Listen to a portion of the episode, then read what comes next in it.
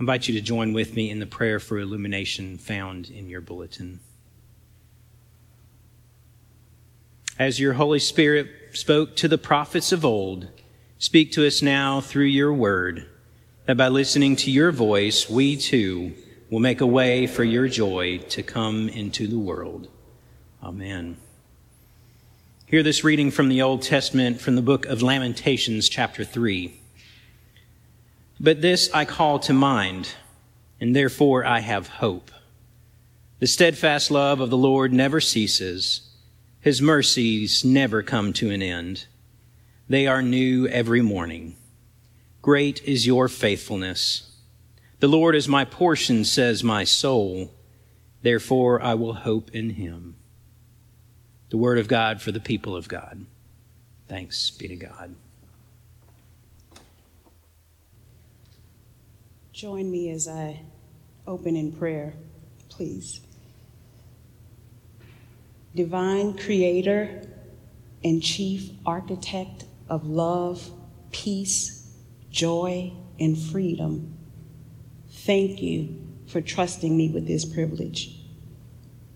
You called, and I came.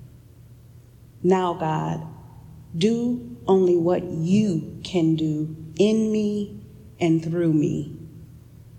Put your super on my natural so that the words that come out of my mouth will be as if I eavesdropped on the conversations between you and the hearers of this message. I love you. We love you. And we're so grateful that you love us more. And all that can and will say Amen. Friends, Christmas is my favorite time of the year. One of my earliest and fondest childhood memories of this time occurred when I was about five years old. It was Christmas Eve, and I was staying overnight at my grandma's place when I was awakened by the sound of my mother coming through the door with presents. Now, my five year old self was instantly confused. Why was mama bringing in presents? Where was Santa? I had questions. Mommy, what are you doing here? Where is Santa Claus? And my mama, not skipping a beat, said, Girl, Santa just left. So I dashed to the window, trying to get a glimpse of Santa, looking to see if Santa was in the sky with his reindeer. I looked to the left, I looked to the right, no Santa. Disappointed, I returned to the sofa, which was my bed, whenever I slept over at Grandma's house. Now, I guess my five year old self should have known better than to believe that I had actually missed Santa. I mean, after all, Santa is supposed to come down chimneys, but my grandma lived in the Lafitte housing projects in New Orleans. Now, I don't know if you ever lived in the projects or if you've ever been in a housing project, but let me just help you out here.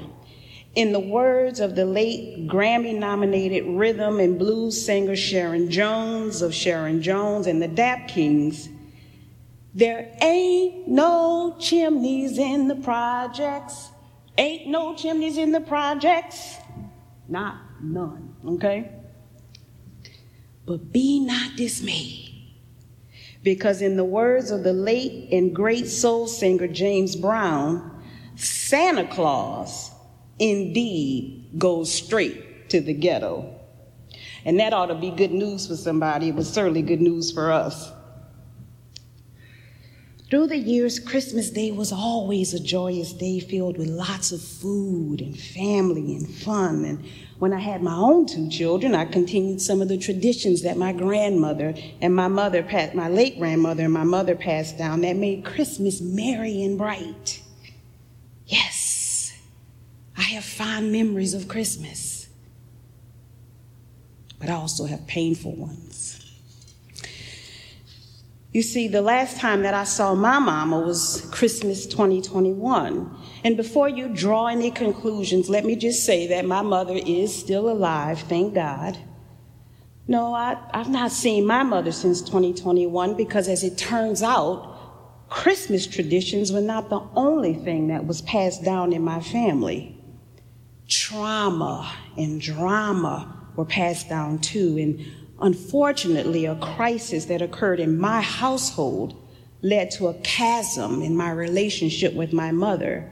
And without really getting into the dirty laundry of my family, let me just say this hurt people hurt people because hurt people are unhealed people. Hear me well. It is almost impossible to have healthy relationships with unhealed people. In fact, you can't even have the word healthy without the word heal because it's the first four letters of that word. Christmas 2021, I had to make a painful decision that has caused me much grief. To stay well meant I had to stay away from my family. And if my story is any indication, the holiday season is complicated. We know that for some, this marks a period of joy and family and celebration. But for others, this is a period of sadness, loss, and grief. And it is this experience of grief that I want to pin for the rest of the time that is mine. Now, grief is a noun that Merriam Webster defines as deep and poignant distress, a cause of suffering, trouble, an unfortunate outcome, or disaster. As a retired mental health therapist, I can also tell you that grief is universal meaning we all experience grief at some point. Grief is personal, meaning that we all experience it, but none of us experience it the same way. Grief is individual and communal. Sometimes we grieve alone or we grieve as a community. Grief is also biblical. Now, how you know that, Wilborn? Somebody might be asking that.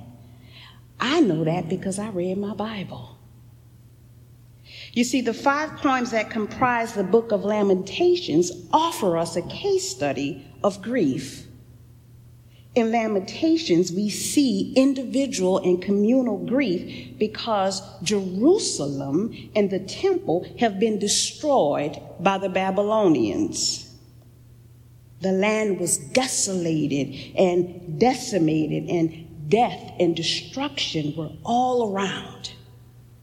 And the folks who survived found themselves existing between what systematic theologian Dr. Willie James Jennings calls diaspora and empire. We live in a time now where warfare and siege and famine, death and destruction are daily news. But for the people we encounter in Lamentations, this was an unprecedented social, political, and religious disaster. And so the text reveals that our faith ancestors did with what many of us would do if we experienced the unthinkable, the unbearable, the unimaginable. We try to make sense out of something that don't make no sense. We wrestle with God for answers. Why, Lord? Why us? Why me? Why now? How long? But I believe that Lamentations chapter 3, verses 21 through 24 offers us a case study on moving from crisis to opportunity, from despair to hope. And if you will bear with this old therapist turned theologian for a second, I believe that this pericope can teach us a few things about moving from mourning to morning. The first thing I think this pericope teaches us is that grief can be complicated because of some of the source of our grief. Sometimes that source of grief is others. The author of Lamentations, believed to be the prophet Jeremiah, tells us that the people were grieving because Jerusalem and the temple were destroyed by the Babylonians. The source of their grief was Babylon. But when we look at our own context, we find ourselves grieving because of who's no longer at the table because of death, divorce, dysfunction, disorder, disease, disinterest. We grieve because of someone else or something else. But if we are being honest, and I certainly hope we can be honest here, the source of some of our grief is us. We grieve because of our own choices and actions. And we see in Lamentations chapter 3, Jeremiah is grieving because he attributes the destruction and des- desolation of Jerusalem to the sins of the people. And just like the folks in Lamentations, we too find ourselves wrestling with God to make sense of our grief. I mean, God, I, I, I, know I'm not perfect. I, I, I know I don't always listen to the Apostle Paul when he said that I should fix my thoughts on what's good and lovely and pure. And I, I, I, mean, I know that my thoughts about my spouse or my partner or, or my ex or my, my children, my family are, are, are not always good, Lord. And yes, sometimes my colleagues get on my nerves and I don't always bless the people who cut me off in traffic. But I I don't deserve this. Mourning is complicated. But I want us to know that sadness is a feeling just like any other feeling. But when sadness impairs and impedes your ability to function optimally, or is so deep that it causes suffering and it seems that life is not worth living, that is complicated. And I know because I've been there. I have felt like giving up. I have wanted to throw in the towel because sometimes the pain is just too much. The stress is too much. The world is too much. It can be complicated when you feel you're suffering more than you feel the Holy Spirit. Complicated. Lamentations chapter 3 verses 21 through 24 teaches us that teaches us that grief is not only complicated but also a process. You see, you can't go around grief. You have to go through it. To get from mourning to morning means understanding that grief is a process that is neither linear, circular, nor time sensitive. It is selfish because it comes when it wants, how it wants, and it stays as long as it wants. Grief is a process. But I think that Lamentations chapter 3, verses 21 through 24 also shows us that our perspective matters. Because when you shift your perspective, you can shift your outlook. And we see it in the text, starting with verse 20. It says, I will never forget this awful time as I grieve over my loss. Yet, 21 says, I still dare to hope when I remember this. The faithful love of the Lord never ends. His mercies never cease. Great is his faithfulness. His mercies begin afresh each morning. And I say to myself, the Lord is my inheritance. Therefore, I will hope in him. You see, when Jeremiah shifted his thinking, he remembered the God that he was talking to and the God that he was talking about. Because the God you see is the God you get. Perspective matters. And so, if you believe that God is a creator, then you know that no creator creates a creation with the intention of that creation failing. If you believe that God is the chief architect of love, and joy, and peace, then you can take comfort in knowing that love, joy, and peace are part of the divine design for your life. Perspective matters because your thoughts influence your feelings, and your feelings influence your behaviors. But the good news is that we don't have a gotcha scorekeeping waiting for you to fail God. Our God created us to live life and life more abundantly. And that ought to give us some hope. Lamentations chapter 3, verses 21 through 24 reminds us of the power of prayer. Because when we look at chapter 2, verse, verse 20, we see Jeremiah having a conversation with God where he's like, and I'm, I'm, I'm paraphrasing here, really, God? I mean, is this really who you are? A punishing, absent, unconcerned God who is okay with death and destruction and desolation? I mean, is that, is that really who you are? Now, I don't know exactly what happened after chapter 2, verse 20, that led to chapter 3, verse 21, because the biblical record doesn't offer that detail.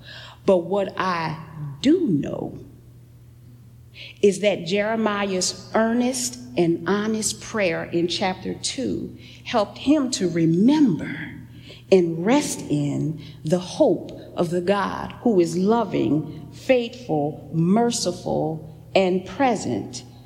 Power is in prayer to get us from mourning to morning. And finally, to get from mourning to morning, sometimes you can't just pray for help. Sometimes you got to pay for help. Because if you're praying and still suffering, you need to get help. If you are praying and still shadow boxing and the shadow is winning, you need to get some help. You don't have to suffer. You don't have to silently endure. Seek the help of professionally trained mental health practitioners who can teach you strategies to get you from mourning to morning. Our God is abundant. Prayer is a strategy, but it is not the only one. To get from mourning to morning requires a holistic mind, body, and spirit approach. Beloved, wellness is holy. You cannot live well, love well, and serve well if you are unwell.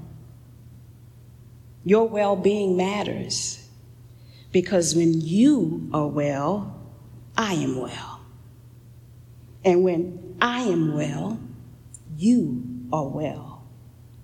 And when we are well, the body of Christ is edified and God is glorified. This is a word from God for the people of God. Thanks be to God.